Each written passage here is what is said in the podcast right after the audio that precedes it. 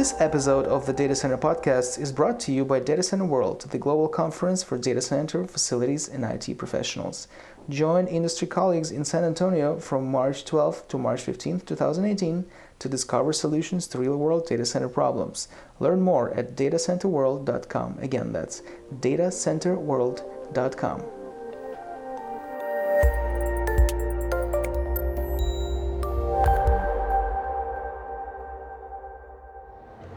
Hi, everybody. Thanks for listening to the Data Center Podcast. We're at Oracle Open World in San Francisco right now. We're, we're joined with Kash Iftikhar. He is Vice President of Infrastructure as a Service uh, for Public Cloud Services at Oracle. Uh, we're outside between Moscone North and uh, Moscone East, I believe, South, Moscone North and South. Uh, we're on Howard Street where normally you see cars speeding by, but right now there's gray carpet and people meeting and talking and basking in the sun. Um, anyway, I'm saying all that to explain all the noise that's happening around us. Hope you guys don't mind that too much. Um, so, Kash, thanks, thanks a lot for joining us. Thanks for taking the time. Hey, thanks for having me here. It's a pleasure. Uh, tell us a bit about yourself. You started at Oracle only this January. Um, tell us briefly how you ended up in this job and what you did before. Sure. So I've been with Oracle for the past year, and uh, before that, you know, I've done a couple startups and worked for large companies. So I started off my career with Cisco, uh, working mostly on the infrastructure networking uh, side. Then I moved to a startup, a relatively uh, larger scale startup called Force10 Networks, and this was during the early days of uh, mega scale data centers. I worked very closely with cloud providers such as you know Google and Microsoft, and they were building their scale out you know um, uh, infrastructures. Uh, did that. The company was acquired by Dell, and I ran the Americas business for Dell for close to about two years. Um, and then I started to do a startup again. I known some people who were doing some really interesting stuff, uh, disrupting the uh, data center market and specifically the software-defined networking industry. So we did that uh, for close to four years. Uh, had a lot of fun doing that, and uh, the company was eventually acquired by VMware. After that, I had a choice to go in multiple different directions, uh, but I decided to come over to, to Oracle, um, and I can talk a little bit about why, why I made that decision. Yeah, uh, tell us what was it about the way Oracle does cloud that made it attractive for you? Yeah. So after doing uh, my startup for close to about four years, I realized that you know there were some uh, in the private cloud world, at least my perspective, you know, th- things uh, th- there was not enough strong momentum. There were much uh, larger, impactful changes that were happening on the public cloud side. And uh, I also saw a very clear opportunity because when, when we were working with a startup on the private cloud side, I was in the OpenStack ecosystem, the Kubernetes, Mesos, and, and Docker. And the opportunity was that there was a lot of enterprise infrastructure that needed to be disrupted, or uh, customers, I should say, customers were looking to move their applications, reform, refactor their application, or take those applications over to the, the, the cloud, whether it would be private or public. And uh, the market opportunity that I saw with, uh, was, was really after those complex enterprise workloads uh, where, where customers frankly needed a lot of help. And what the market was offering with the existing public cloud providers as far as I saw was uh, more, more aligned towards you know, just the cloud native workloads. Um, so during this process, you know, uh, you get to know a few people. So in this process, I ended up meeting uh, Don Johnson. He's the person I report to. He runs the entire uh, infrastructure as a service portfolio. And one thing led to the other, and I was really uh, blown away with what Don was able to do in terms of attracting the best talent on the planet uh, to build the infrastructure at Oracle. Uh, that was clearly one. The second thing where we were aligned was the view of providing an infrastructure that could accommodate not only um, you know the, the cloud native workloads but also the, the, the, the, initial enterprise complex workloads I was talking about. And I was really, really intrigued by that. Um, number three was that I saw a very, very clear commitment because this is big business when you bring in mega scale data centers and running uh, you know orchestration software or cloud software on top of it and uh, giving customers the option to migrate applications or bring applications. So this requires heavy investment and heavy commitment. Um, so Don was very aligned. I saw that um, from Thomas Kurian, who was part of the, the process, I, uh, you know, the interview process. And uh, I felt that, you know, Oracle had all the ingredients in place to make it happen. Um, and I felt that I wanted to be part of that um, and and build something very transformational. So that that's how I got here, and I'm having a lot of fun since then. Even though Oracle has been way behind the top cloud providers in terms of market share, I'm talking about Amazon, Microsoft. Um, the cloud business has been growing nicely in recent quarters uh, for Oracle. Um, what, what is it that makes companies choose your guys' cloud services over the big obvious ones? Yeah. So I think uh, first thing, uh, up my point of view after coming to Oracle, uh, and, and, and, and just a point of view on Oracle's cloud business in general. Uh, if you if you simply look at it from an infrastructure as a service perspective, yes, that point is valid. That we have uh, started relatively later compared to you know example as an Amazon. But if you look at our application portfolio, we've been in this business for a very long time with our software as a service offering and our platform as a service offering. However, I, I feel that that uh, uh, entering into a market is uh, never late if the if the if the direction is clear, and we actually have an opportunity where we we can do a lot of things the right way. As I mentioned, that our focus is primarily on the enterprise workloads uh, first, uh, because that's the, the audience that, that Oracle sort of uh, engages with um, and has been for over decades. Uh, building an infrastructure that where we can scale right, where we can pro- provide uh, core capabilities, uh, where, where enterprises can bring their en- enterprise workloads over to our platform. We feel that you know starting late, as, as, you may call it, actually really helped us. but even with that said, uh, we have developed our features at an incredible velocity. Uh, if you look at uh, Oracle Cloud Infrastructure, which is the new name for you know our branding for bare metal cloud services, which was launched last year, if you look at tons of features that we have launched since then, um, and running production workloads, which is um, which is which is echoed by tons of customer references, which which you're you're hearing from here at Oracle Open World specifically and on the IaaS business. I think we've done a really good job. But this is this is not going to stop. This is going to continue. Uh, and we have very, very aggressive uh, schedules in terms of what we want to do from a feature development perspective, which I can comment on.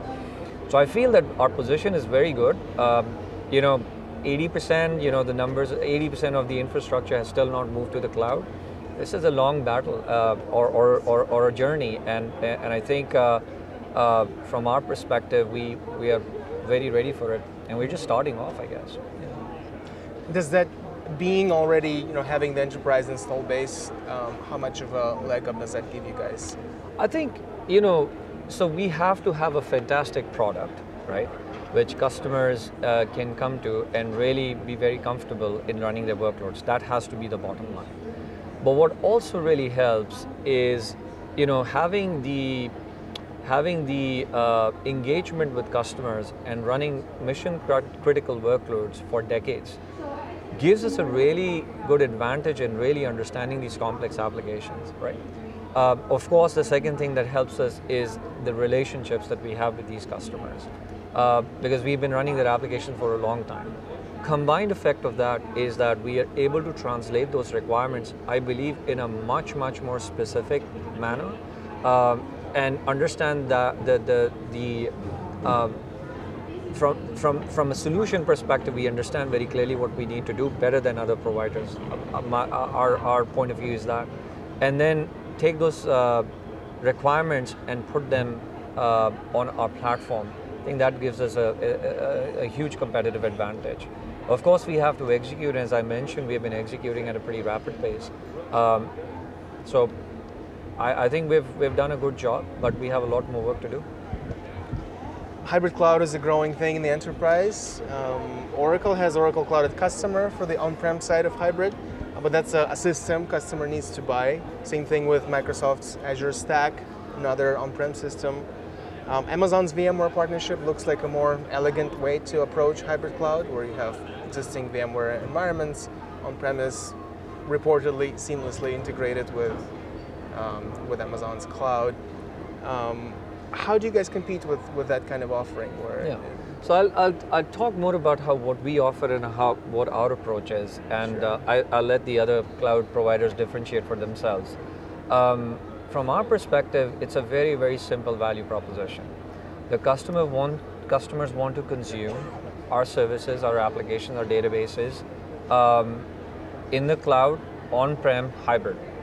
It's our job as Oracle to provide them those capabilities.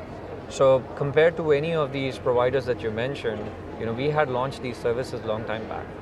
Uh, we had done a lot of work where we had consistent set of APIs across different uh, you know, consumption models, as I would call it, on-prem, hybrid, or, or, or, or the cloud. And then what we've also done is that you just heard about our pricing model, the universal credit model. And having a pricing model for customers where they can again get the same choice. They can consume our services on the cloud and on-prem with, with the cloud at customer. Um, so from our perspective, I think uh, we are providing the most simple way of consuming the cloud where customers want to meet us. If they want to be behind the firewall, they can get all our past, now SaaS services behind their firewall with cloud at customer. And you know, the, the business model remains the same, the consumption model remains the same. So we feel pretty good about our strategy um, and it's uh, you know and, and, we are continuing to grow that business both on the public cloud and also on the Oracle uh, Cloud Customer Initiative. Um, and I think we do have an advantage that you know a lot of these infrastructure components uh, we manufacture or build ourselves. Some of the capabilities we have our own control fabric. So having a control of the entire stack gives us some capabilities from an operational um, perspective as well. So we have we have our competitive advantage, and we are we are executing on that strategy. How um, how popular is, is cloud at customer? Um, how popular has it been among your customers? I, I do think that cloud has uh, at a customer has has got a pretty good uptake. Um, you know, uh, if you look at you know, from a cloud at customer perspective, it's offered in different flavors. So we have our Exadata services also available from a cloud at customer perspective. We have a lot of PaaS services. So it's, and, and then we have also infrastructure services. Um, and then now what we're doing is we're also building up PaaS services on top of the cloud at customer. Um, we, we're not sharing publicly, you know, the unit count or the numbers, but what I can tell you is that it's been very, very uh, popular with some customers. It just gives them the, a choice, uh, a flexible choice to consume the cloud. Um, and is it usually security and um, performance that makes? I think performance and security, you know, uh, it's it's a longer conversation. I, I, I, really think what we what, what we are seeing is that whatever the customer's comfort level is, um, if from a performance perspective, look, we are using the same hardware, exactly the same hardware, X7 servers on cloud it's a customer as an example for compute, and we're also using the same in the public cloud. Um, we really feel that sometimes it's a customer's choice and a decision. It could be because of you know some of their regulations and policies that they want to have services on-prem. So we just give them the choice. It's it's pu purely up to the customer so that they can make a very comfortable decision on, on whatever model they want to consume. Um, and geographic reach of physical cloud infrastructure is uh, pretty important for customers. And Oracle spent a lot on data center expansion last year, uh, based on some real estate uh, broker reports. Uh, what are you guys doing in terms of expansion this year? How many regions is the platform in yeah. today? What are you adding? Yeah. What What are your targets? So if you think from our, um, just stepping back and really understanding how we are approaching this market so that we set the context of, of reachability or expandability or, or our uh, you know, data center presence. So we are in the application business, we are in the platform business, and we are in the infrastructure business. So a lot of us, uh, uh, software as a service, a lot of our software as a service has presence, has had presence in multiple regions, and they may be running on their own infrastructure. Our platform as a service uh, is also consolidating on the Oracle Cloud infrastructure, but they have their own data centers as well. And then, uh, as you know, we have had an Oracle Cloud Infrastructure Classic offering, uh, which uh, has had presence in the US and also in the international market like EMEA and uh, Latin America and Australia in particular. For the mega regions, uh, which is the Oracle Cloud Infrastructure, we have two regions that are operational and running in the United States it's actually very timely. In fact, last week, in fact, this week, uh, you know, the German uh, region is uh, is alive, uh, is is basically operational, and we have announced uh, availability uh, of the UK data centers targeted in the February March timeframe. So to answer your questions, we have global presence. We are continuing to invest, and based on the right market opportunity um, and the customer demand, we will keep on expanding our footprint. Um, so we have an aggressive schedule. Uh, we have not publicly announced in terms of where we are going to open up our next regions, other than the ones that I, uh, I mentioned. But I suppose Asia should be high on the list. Yes, uh, I mean it's all pretty obvious, right? Uh, Asia is definitely a, a big market for us, but you know, when you look at Asia, uh, you, you can't look of uh, look at Asia as a, as a monolithic sort of a, a, a region. It has its own nuances. So we have um, a really um, uh, we have a really good footprint in uh, from an Oracle perspective, and we are getting inputs from from our customers. So we are going to target our regions wherever we feel that we can cap we, we can best optimize our uh, region and get customers uh, to migrate over or come to our cloud. This will be this will be announced shortly. And so nuances in, in Asia would be like data center in Tokyo to serve the Japanese market versus data center in Singapore or Hong Kong to serve China or a data center in China to serve China. Is that the kind of nuances you're talking about? Yeah, I think you know there there are specific customer requirements, right? I spent I've spent a lot of time in in uh, in, in the Asian uh, market building businesses there, and you know anybody who's done business in Asia knows that you know they have their own very specific uh, requirements. From a Japan perspective, China by itself is a huge market. Uh, how you actually enter into the Chinese market, you know, from a go-to-market perspective, is something that you, any any company has to think through, and you can think about, you know, other other cloud providers have also had to make some strategic decisions based on that. So these are important decisions, and uh, you know, uh, we, we, we, we, we seem to be in really good shape because Oracle has had a tremendous customer base in those markets. So we feel that we we we will make the right choice and uh, expand our footprint or land our footprint in, in the, in the right regions where we see the, the right market opportunity. You guys, um, your your group made uh, some some big announcements at the event this week in terms of new infrastructure features, more powerful uh, bare metal instances, GPUs. Can you talk about all, all of the things you guys introduced? Yeah, I, that, that's a very, uh, uh, thanks for bringing this up, and it's also given me an opportunity to really let everybody know uh, what an amazing team that we have uh, in terms of delivery of these features. I represent a team of very strong uh, engineering talent, um, and we have been rapidly releasing those features. So just uh, as, as you mentioned, you know, we had been offering bare metal services, virtual machine services, very fast block and, and object storage. Uh, Exadata was launched on our platform a couple months ago, rack all these database capabilities with a very high speed backbone network that um, offered you know, high levels of reliability and, and, and performance on, on, our, on, on, our, on our infrastructure. What we have done is, or we are continuing to do, is, is continuing to expand and, and, and enhance our platforms. So what we have, what we have announced um, during Oracle Open World with the new X7 uh, base servers, we are going to be offering bare metal servers that have 52 cores and 51 terabytes of NVMe SSD RAMs available in a single box. Just to give you an idea, the previous iteration of, of the platform that we had had 36 cores and about close to about 28 terabytes of NVMe SSD. So almost like double the, the, the core count. Um, from a network connectivity perspective, we had 10 gig going to every server within our infrastructure, offering guaranteed performance. What we are announcing is we are going to be the first cloud provider in production to offer 25 gig to a server.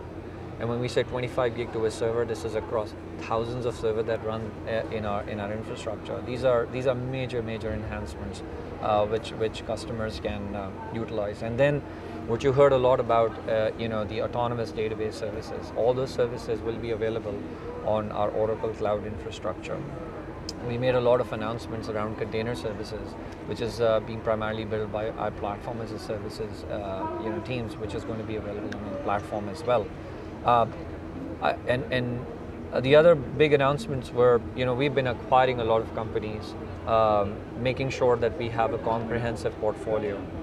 Um, so one of the companies that we acquired was Dyn, and we are very happy to see that you know it just gives you the speed idea of a speed of execution of our And the. D- DNS yes, provider. exactly. So their services are now integrated into the Oracle Cloud infrastructure natively. uh, and uh, at some very, very aggressive price points. Um, so we're very proud of that because it required collaboration on both the teams. Uh, Ravello, which is another company that we acquired uh, a couple, uh, maybe close to a year ago, uh, we have optimized its capabilities on our platform. And that's the VMware previous- on Oracle Cloud. Yes, so you can basically use Ravello, which is a nested hypervisor technology, and you can take VMware workloads and migrate them over to the cloud in a very seamless way. Uh, almost five to eight times performance we have increased on that platform because now they're running on pretty much bare metal machines and highly optimized for that environment. Uh, so these are a couple. I think I counted. We have more than uh, I think fi- 50 plus features that we have released um, as part of our announcement, and uh, we're just not stopping there. It's just the start. Kash, thank you so much for your time. Yeah, appreciate it.